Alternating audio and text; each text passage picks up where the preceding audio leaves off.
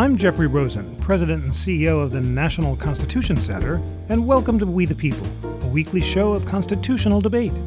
The National Constitution Center is a nonpartisan nonprofit chartered by Congress to increase awareness and understanding of the Constitution among the American people. July 9th, 2018 marks the 150th anniversary of the 14th Amendment to the United States.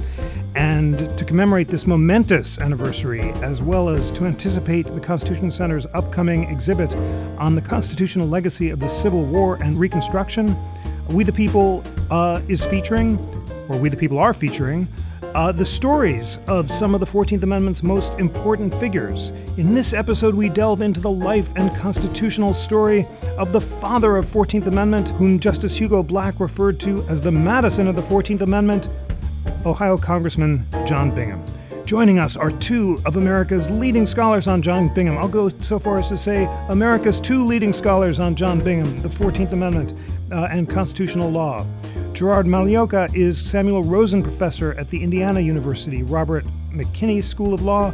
He's the author of four books, including, most importantly for today, the leading biography, one can almost say the only biography of John Bingham, and it's called American Founding Son John Bingham and the Invention of the 14th Amendment. And Kurt Lash is the E. Claiborne Robins Distinguished Chair in Law at the University of Richmond School of Law and the founder and director of the Richmond Program on the American Constitution.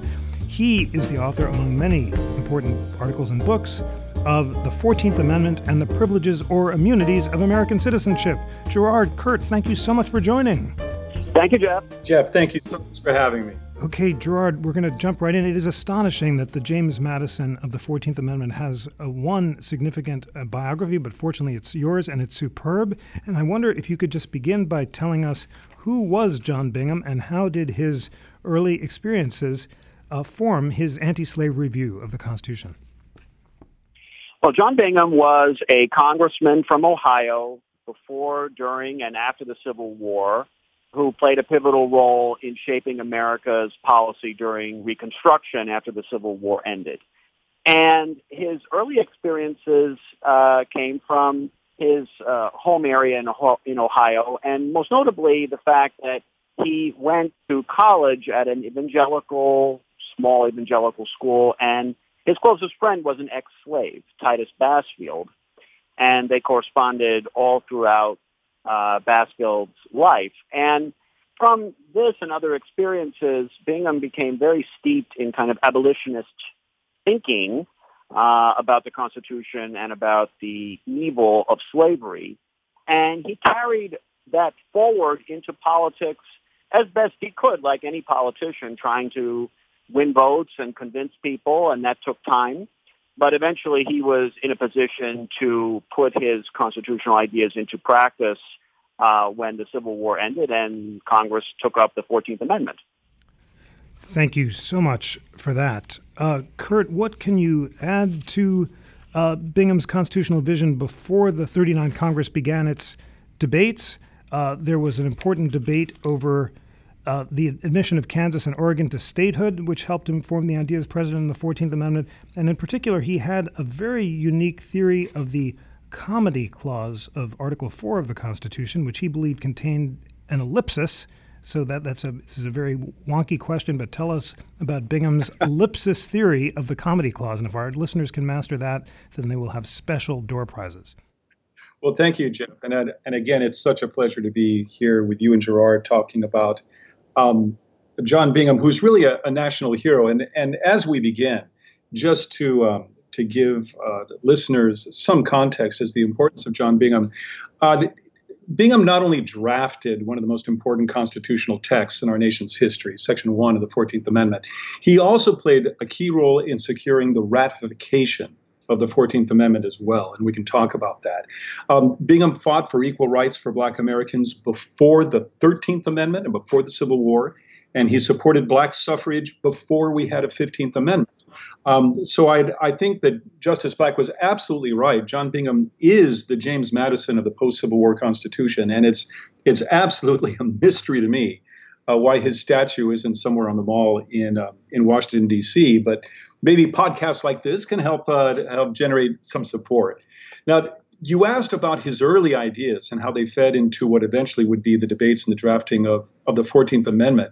And Gerard is, is absolutely right. It was the, the abolitionist thinking and the abolitionist strain in the Republican Party that he he um, he matured in his constitutional thinking along alongside, and part of the um, the major constitutional argument of antebellum abolitionists was that whatever you thought about um, blacks being citizens of the United States, and whatever your views were about Dred Scott announcing that uh, blacks could not be considered citizens of the United States, you could not deny that blacks were persons.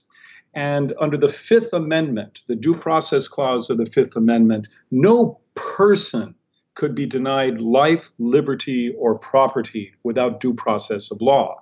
And abolitionists began to key into the Fifth Amendment as a major constitutional argument against slavery and uh, trying to break slavery away from the original Constitution and actually make an argument that that kind of extraordinary suppression of individual freedom could not be reconciled uh, with the original Constitution.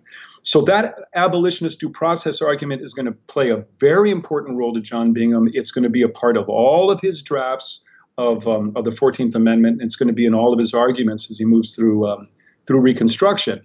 Now, just prior, and I'll, I'll sort of end my my initial contribution here with this. You mentioned a debate that occurred just prior to the Civil War, and um, Bingham played a role in arguing against the admission of Oregon, which he believed had a proposed constitution. This is 1859, by the way.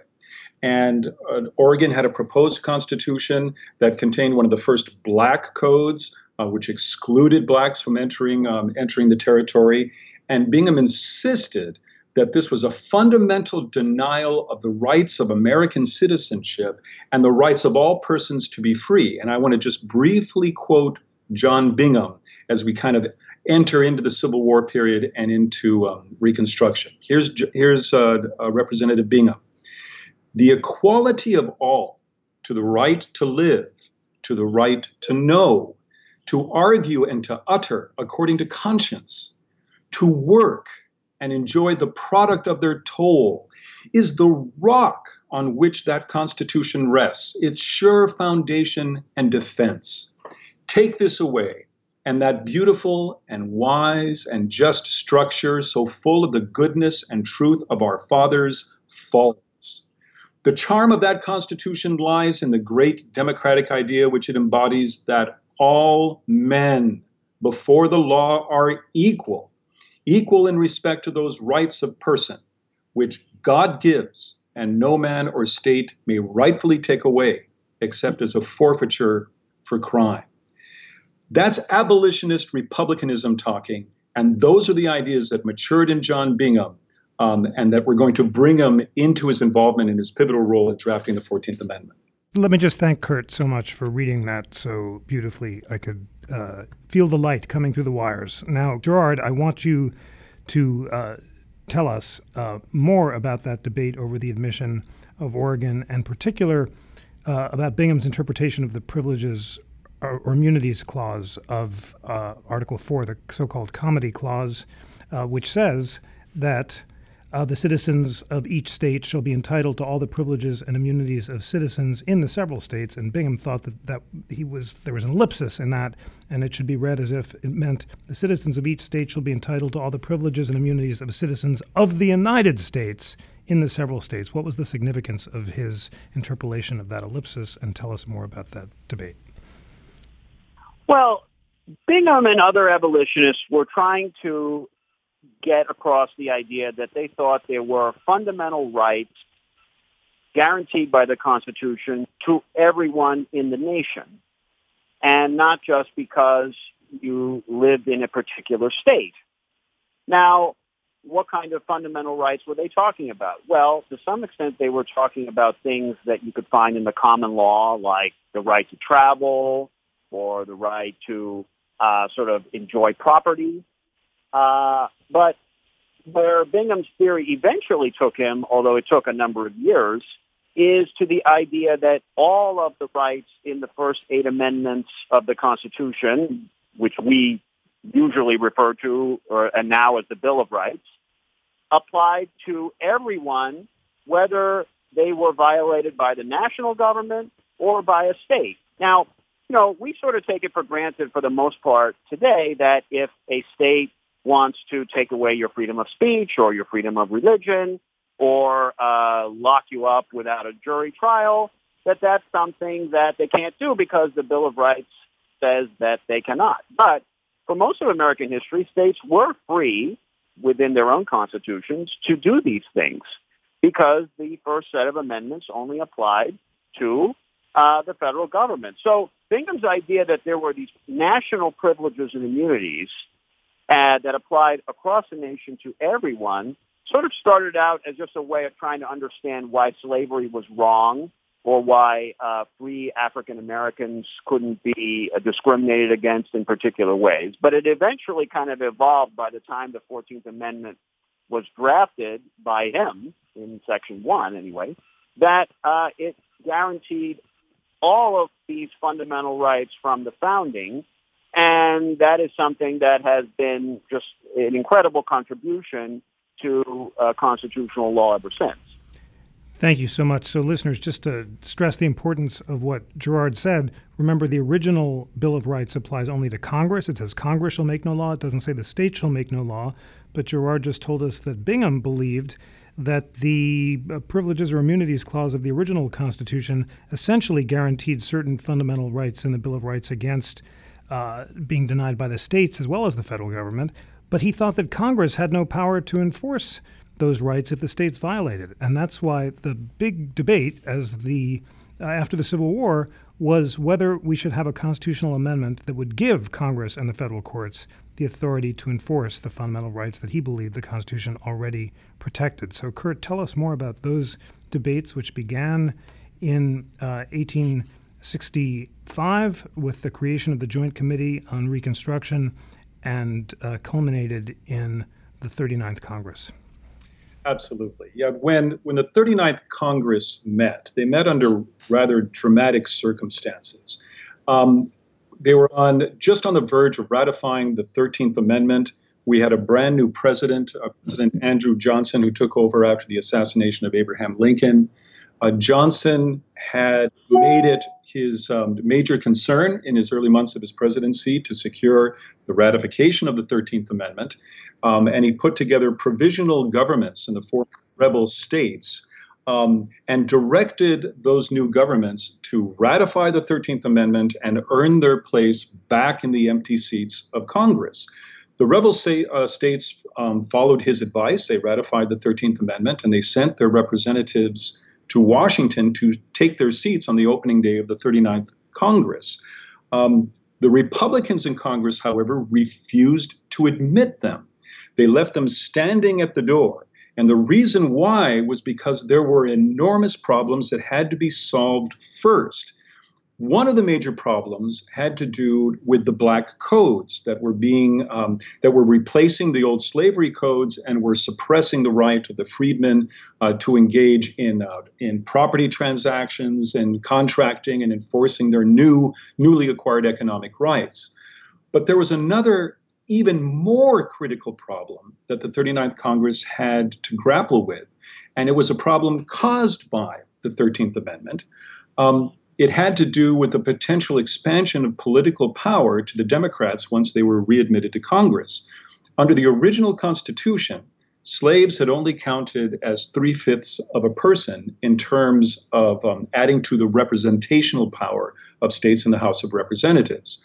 But once the 13th Amendment freed all the blacks in the South, they all now became persons who would count as five fifths of a person, um, and would thus expand um, the representation of the southern states once they were readmitted and potentially thwart the Republican policy of guaranteeing freedom and security um, to both whites and blacks in the South. So they excluded the South. Um, they put together the Southern representatives and they put together a joint committee to figure out what needed to be done before the southern states could be readmitted. The Joint Committee began its work by thinking through a number of propositions that would be proposed amendments to the Constitution. These were separate proposals. The first proposal they worked on, under um, even though Fessenden was the chair of the committee, it was really Thaddeus Stevens who was the political leader of the committee. And the first amendment they worked on was an apportionment amendment that would reduce the representation of the southern states if they denied the vote to blacks. That was called the apportionment amendment. A second amendment was one that John Bingham was pursuing from the opening moments of the 39th Congress. It was an equal civil rights or an equal due process rights kind of amendment. And he went through different versions of it, but eventually he got the Joint Committee to adopt a draft that used the language of Article 4's Privileges and Immunities Clause and also the language of the Fifth Amendment's Due Process Clause. And what it did is it empowered Congress to protect Article 4 privileges and immunities and empowered Congress to protect the due process rights of all persons. And this draft, this was became the first draft of Section 1. It has been the subject of scholarly debate for, you know, for over for over a century. Because even though Bingham used the language of Article 4's Privileges and Immunities Clause, he described the clause in a very peculiar way.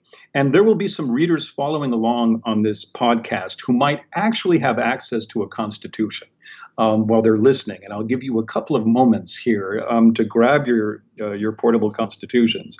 But if you look at Article 4, Section 2, it says the citizens of each state shall be entitled to all privileges and immunities of citizens in the several states. That is sometimes called the comity clause, and it's been interpreted by the Supreme Court for over a century as providing visitors who travel from state to state as a degree of equal protection, equal access to a certain number of rights that states provide their own citizens. So if a state allows one person to sell shoes, if they allow their people to sell shoes, then a visitor from out of state should be allowed to sell shoes as well. But it's just an equal protection clause. John Bingham read that clause as going far beyond equal protection. He said you need you need to add some words as kind of an ellipsis when you read that clause so that it turns into this. The citizens parentheses of the United States close parentheses of each state shall be entitled to all privileges and immunities of citizens in the several states. Bingham insisted that that clause was not just talking about citizens of each state, but was actually talking about citizens of the United States in each state. And he insisted that citizens of the United States had fundamental rights, particularly rights that were enumerated in the Constitution itself. And he dwelt a lot on the Fifth Amendment's uh, due process clause. Um, and so he believed that if this amendment was adopted, not only could Congress enforce Article 4 privileges and immunities, but Congress would have power to enforce all of the privileges and immunities of citizens of the United States, including those rights listed in the Bill of Rights. That's the, and again, to quote John Bingham when he first introduced um, this draft, here's what he said on February 28, 1866. And he's speaking about that first Article 4 language draft. Gentlemen admit the force of the provisions in the Bill of Rights that the citizens of the United States shall be entitled to all the privileges and immunities of citizens of the United States in the several states, and that no person shall be deprived of life, liberty, or property without due process of law. But they say we're opposed to its enforcement by act of Congress under amended Constitution as proposed. That is the sum and substance of all the argument that we have heard on this subject. Why are gentlemen opposed to the enforcement of the Bill of Rights as proposed? That was his theory of that first draft. It was going to give Congress power to enforce the Bill of Rights. Unfortunately, Congress didn't agree with Bingham. And Gerard, you can take over from here if you'd like. Thank you so much for that, Gerard. So much for you to say, uh, because your account of Bingham's role in the draft of Section one in your book is the definitive one. Uh, Kurt has quoted the uh, original draft of the 14th Amendment, or, or has uh, paraphrased it, I'll, and I'll, I'll just quote it The Congress shall have the power to make all laws which shall be necessary and proper to secure to the citizens of each state all the privileges and immunities of citizens in the several states. So please tell us what Bingham thought those privileges or immunities were and about his pamphlet, One Country, One Constitution, and One People, which you call the most important speech of his career. Right. Well, he was trying to defend the idea that Congress ought to be given the power to enforce the provisions of the first eight amendments uh, or the first uh, set of amendments. And the objections that were given by some members of Congress was that, well, this would give Congress far too much power uh, at the expense of the states. You know, that states' rights was an issue and that if you really gave Congress the power to legislate about due process or equal protection or many of the rights in the Bill of Rights, that would simply wipe out states' rights. And Bingham tried to uh, assuage those concerns by saying, look, uh, everybody knows what the Bill of Rights uh, are. That is, everybody knows what's in the first eight amendments. And those are things that, first of all, do not pose any kind of risk to states' rights uh, if they're enforced by Congress. And secondly, that um, the states really ought to have been following these provisions anyway uh, on their own, but since they weren't, we needed to do something to give Congress the power to enforce them. Now, ultimately, the draft had to be modified because there were just too many objections uh, along these sort of states' rights lines. So the revised version that eventually emerged, and you know, you can there was this Joint Committee on Reconstruction, which was kind of like the Constitutional Convention of the 14th Amendment. It was a small, select group that met in secret, so we don't know a whole lot about why they chose the language that they ultimately did. Um, but what emerged was something that simply said that no state shall uh, deny uh, due process of law, equal protection, and shall infringe privileges or immunities of citizens. Now, this was different in that it said nothing about Congress directly having the power to enforce these things, although there was an enforcement provision placed at the end of the 14th Amendment in Section 5. Rather, the idea was simply that courts were going to enforce these rights or limit the states. And Bingham talked about that uh, to some extent, although not as much as you might expect looking at it from our vantage point where we think of the courts as being really important in protecting civil liberties. So the compromise was to kind of be a little more uh, ambiguous about what Congress's powers would be and assert more directly the idea that an obligation was being imposed on the states and that courts would have the power to enforce these obligations.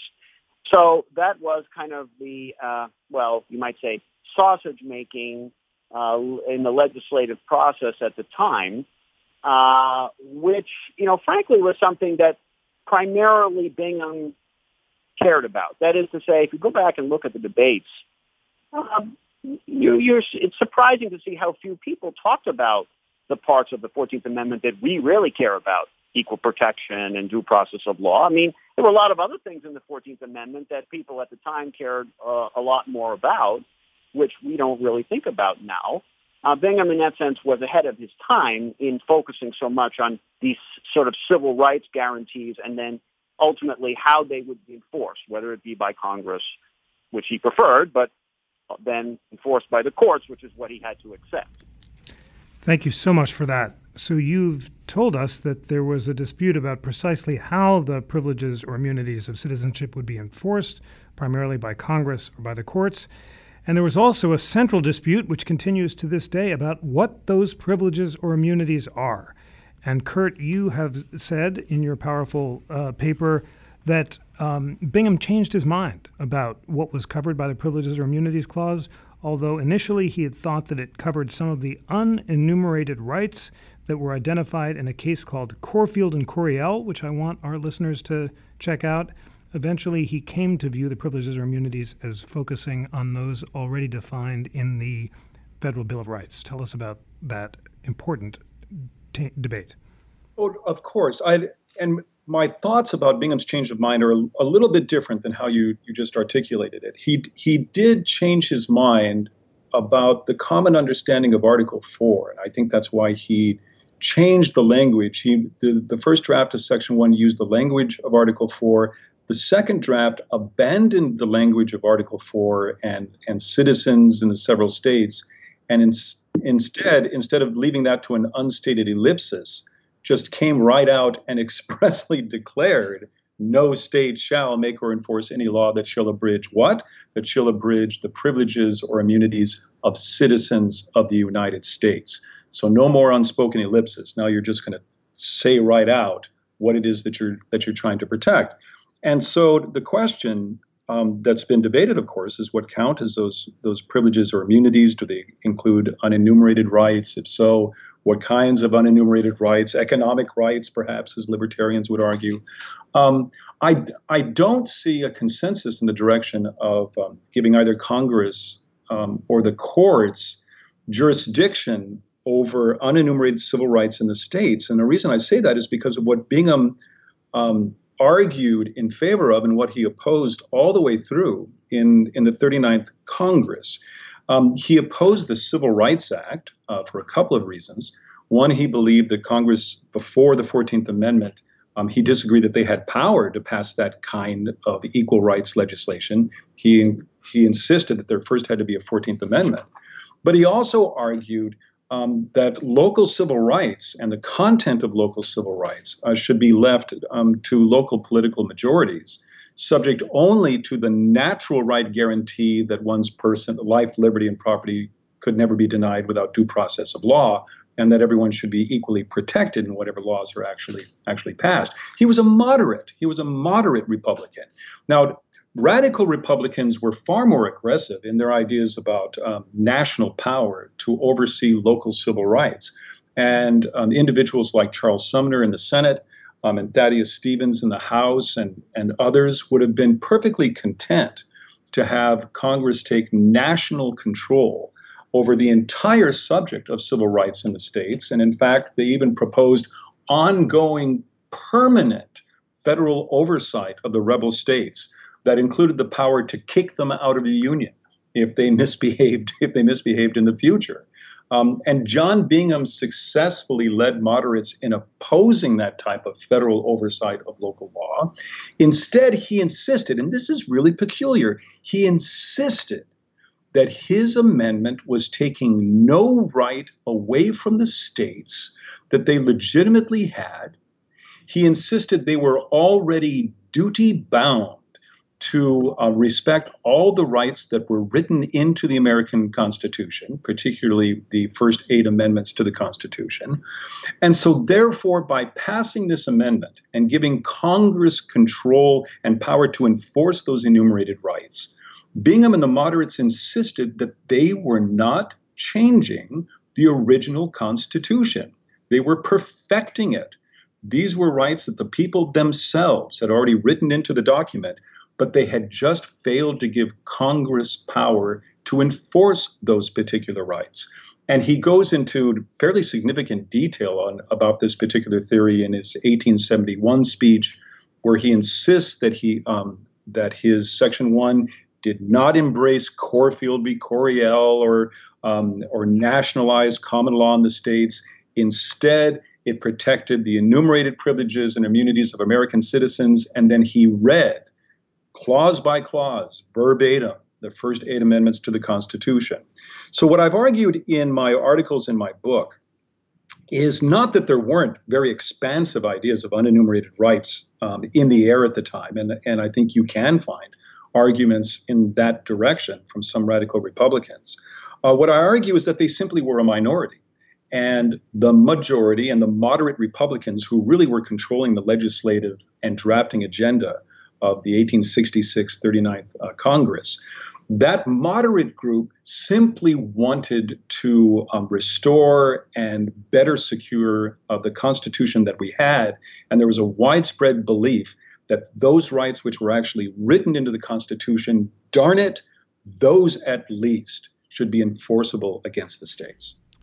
Great. Thank you very much for that. So, Gerard, what our listeners must understand is the debate Kurt has just laid out between the position that the new 14th Amendment only protected against state infringement those rights already enumerated in the Bill of Rights, the textually enumerated rights, or whether the clause also protected certain rights that weren't in the Bill of Rights, and those, as you both have argued, were often uh, cited uh, in a case called Corfield and Coryell, written by Justice Bushrod Washington, whose list was cited repeatedly in Congress. And Justice Washington included in his list uh, of those unenumerated rights protection by the government, the enjoyment of life and liberty with the right to acquire and possess property, and to pursue and obtain happiness and safety, subject to such restraints as the government must justly prescribe for the general good as a whole. He also mentioned passing uh, through states for purposes of trade and agriculture, claiming the benefits of habeas corpus, holding property, and so forth. So, Gerard, please tell us, because it's such a crucial uh, debate, uh, what Bingham's position was about whether the 14th Amendment only protected the textually enumerated rights or whether it also protected these unenumerated rights listed in Corfield and Coryell, which included economic and property rights and so forth.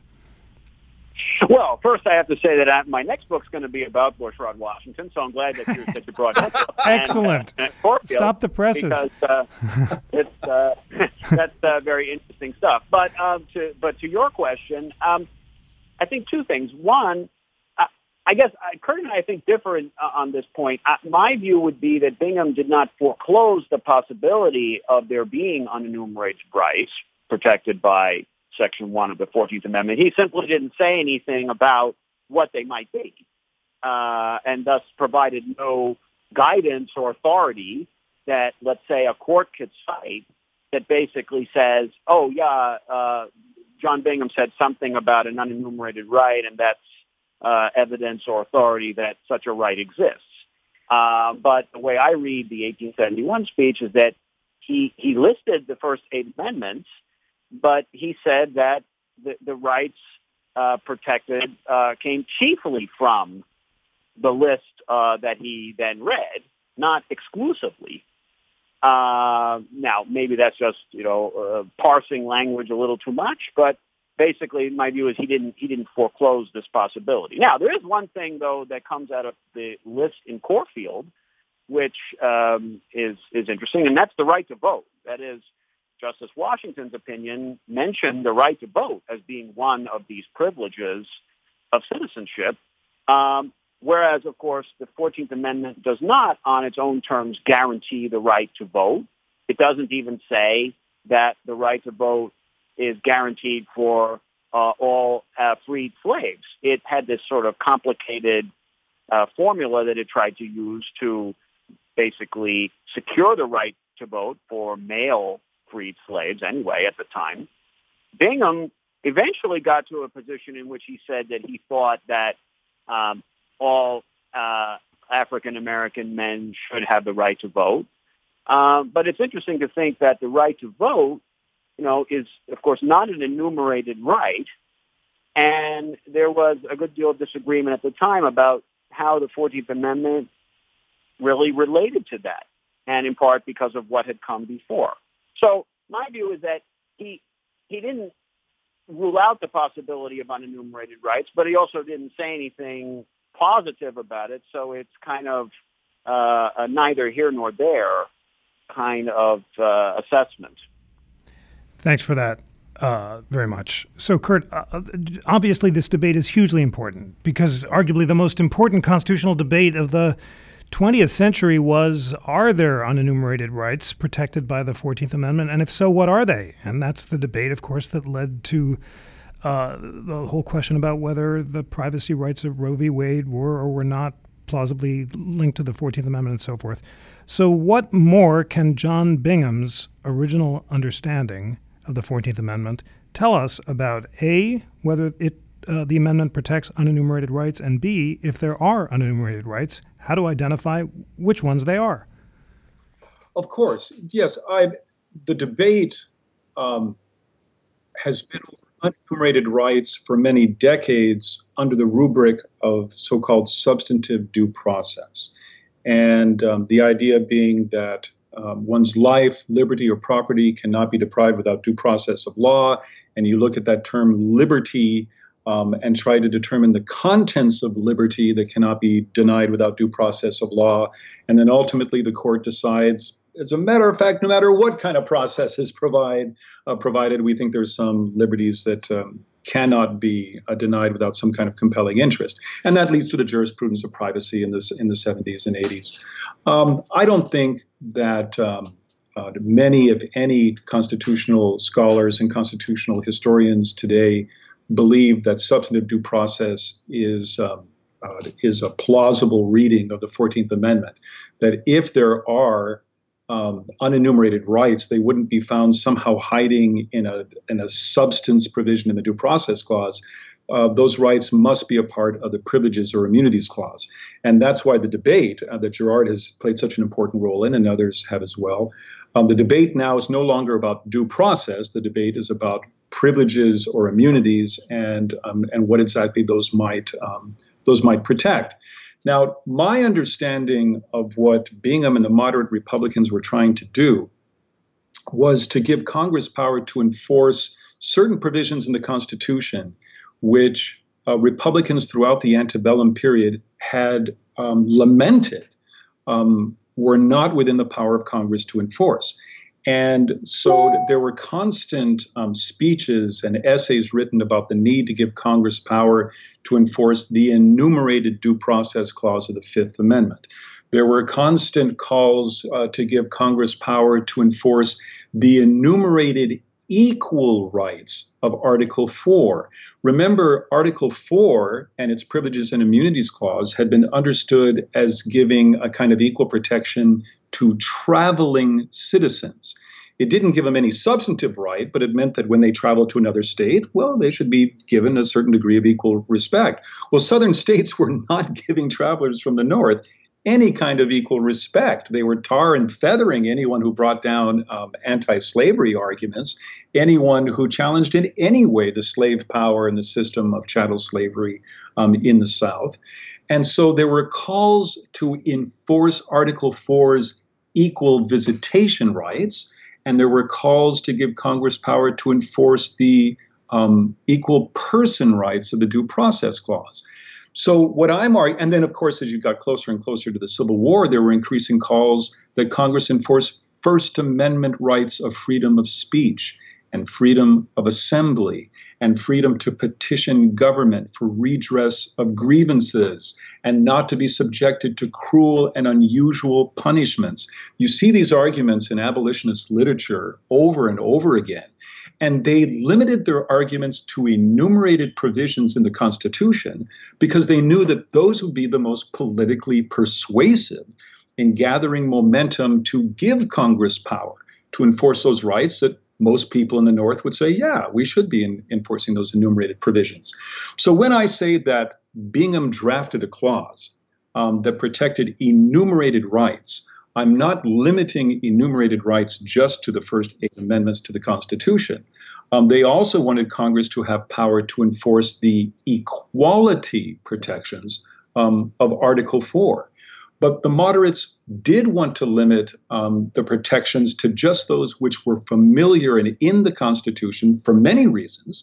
One, because they were still committed to federalism um, and the idea of divided power between the national government and the states, and also because they knew that uh, the more expansive the authority they gave um, uh, to the courts and also to Congress under Article 5, the more power Democrats might have uh, to redefine what counted as property rights or local contract rights um, or local um, uh, uh, local civil rights of all of all kinds.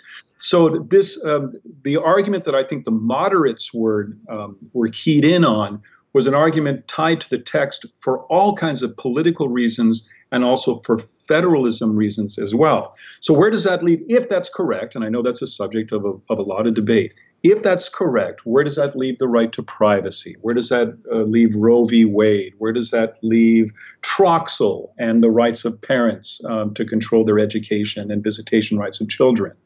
Well, there's still a possibility. I, for example, I think Justice Ginsburg has talked about this that we should be understanding the woman's right to abortion as part of the equal protection clause and not so much as uh, the due process clause.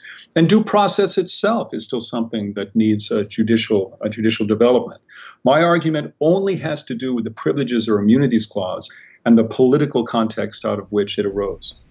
Okay, this is so hugely important, and I, I know our listeners are following very closely uh, in this learning. Uh, Gerard, do you agree with Kurt that John Bingham and the moderate Republicans believe that the Privileges or Immunities Clause only included those rights uh, textually enumerated in the Constitution, either in the Bill of Rights or elsewhere? Or do you think that Bingham thought that privileges or immunities could be construed to include unenumerated rights? And if so, how are those unenumerated rights to be construed according to Bingham? Well, I think that the first thing to say is that we sometimes put too great an expectation on the past in that the work of just getting the enumerated rights enforced was a huge task.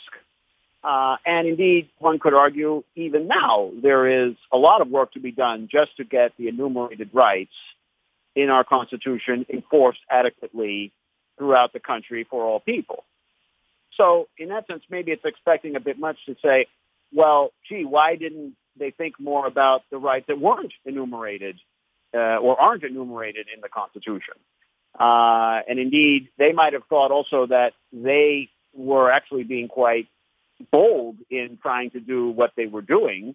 Uh, moderate, you know, sometimes makes it sound as if they weren't doing much. It just they were just moderate as compared to other people who who wanted to do more at the time. But uh, having said that, I, I think that look, there was a school of thought among some people. Bingham would not really be one of one of these. That natural law provided a kind of way of thinking about what rights you might have that aren't listed in any legal text. And certainly there was a good deal of natural law thinking at the founding. There was natural law thinking at the time of the 14th Amendment, and there is still some now. Probably it's not as prevalent now, but um, and that that is an alternative method that one could use to identify uh, unenumerated rights. And I mean, now we might just call it sort of uh, something like I don't know the consensus of mankind or something. Uh, but know, Bingham never seemed to really take to that. He was more of a positive law person, even if he had to sort of interpret the positive law, like Article 4 uh, of, of, the Constitution, creatively.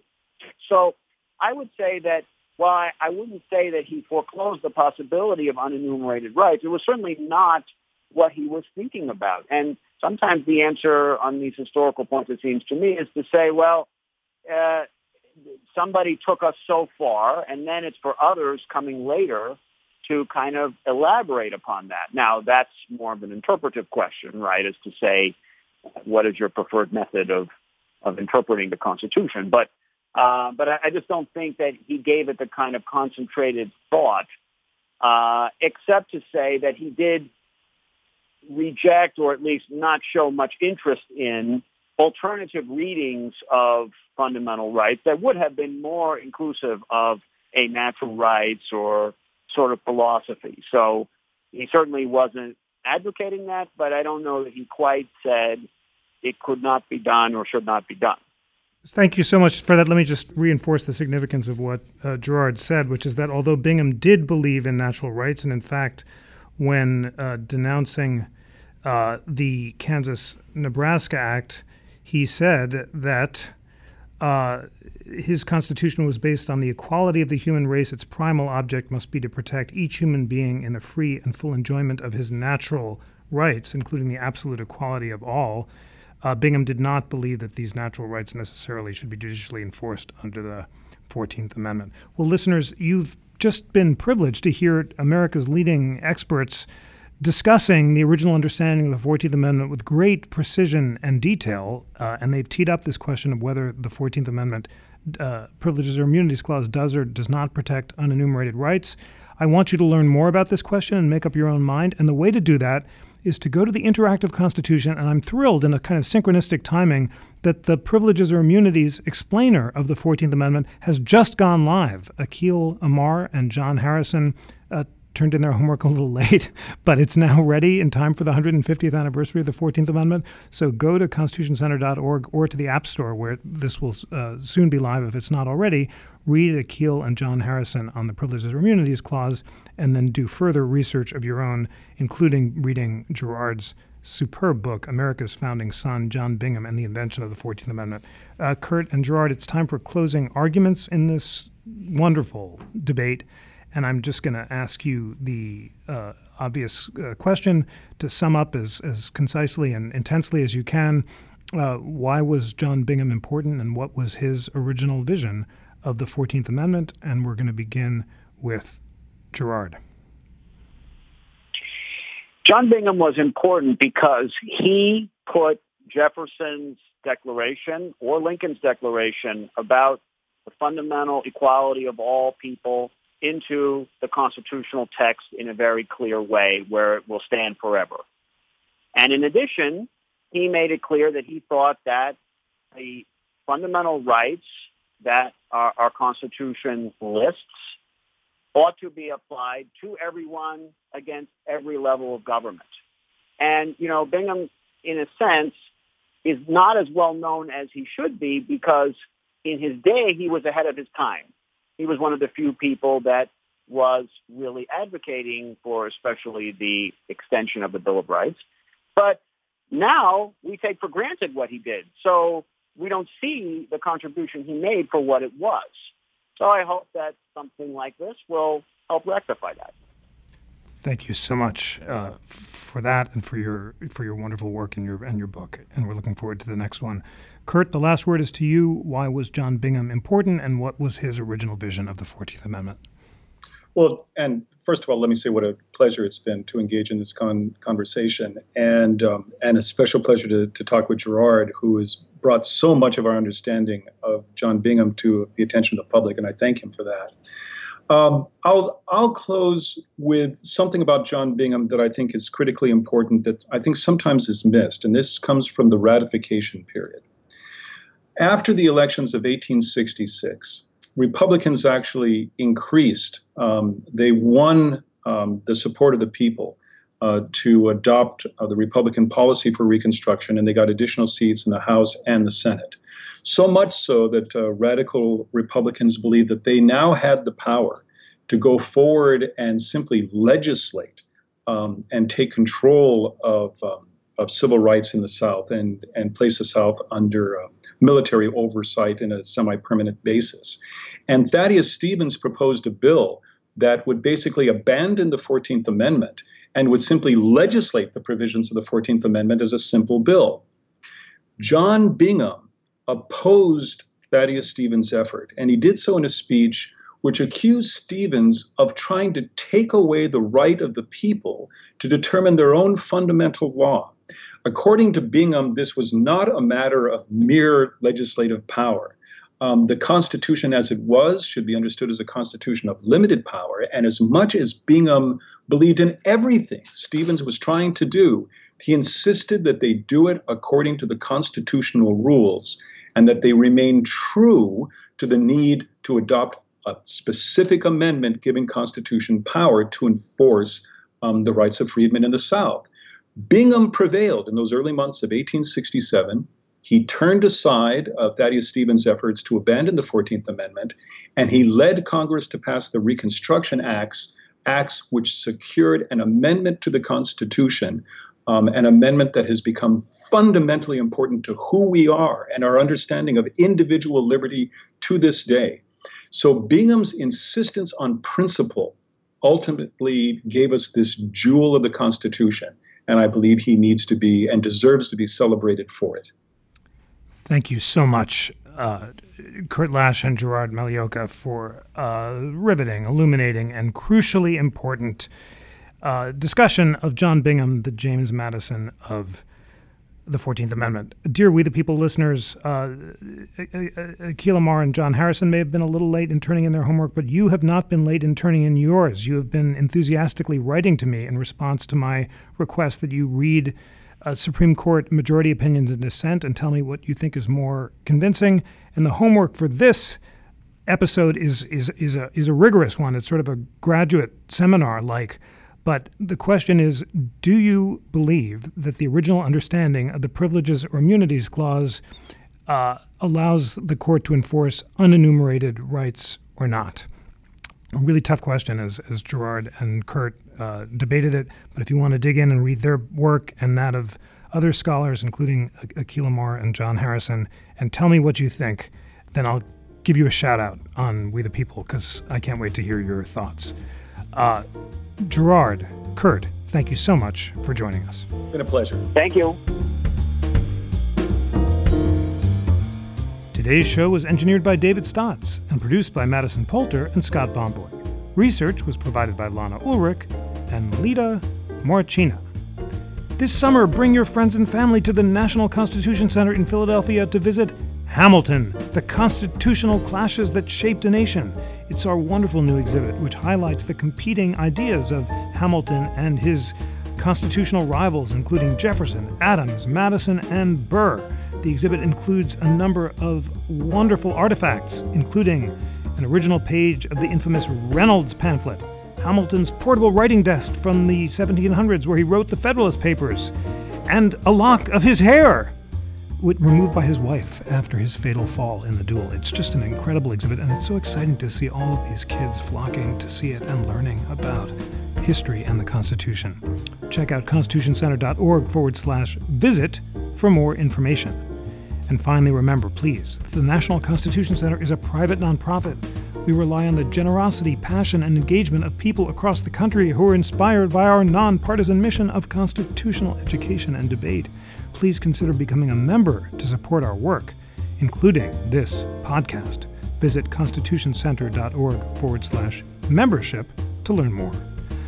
On behalf of the National Constitution Center, I'm Jeffrey Rosen.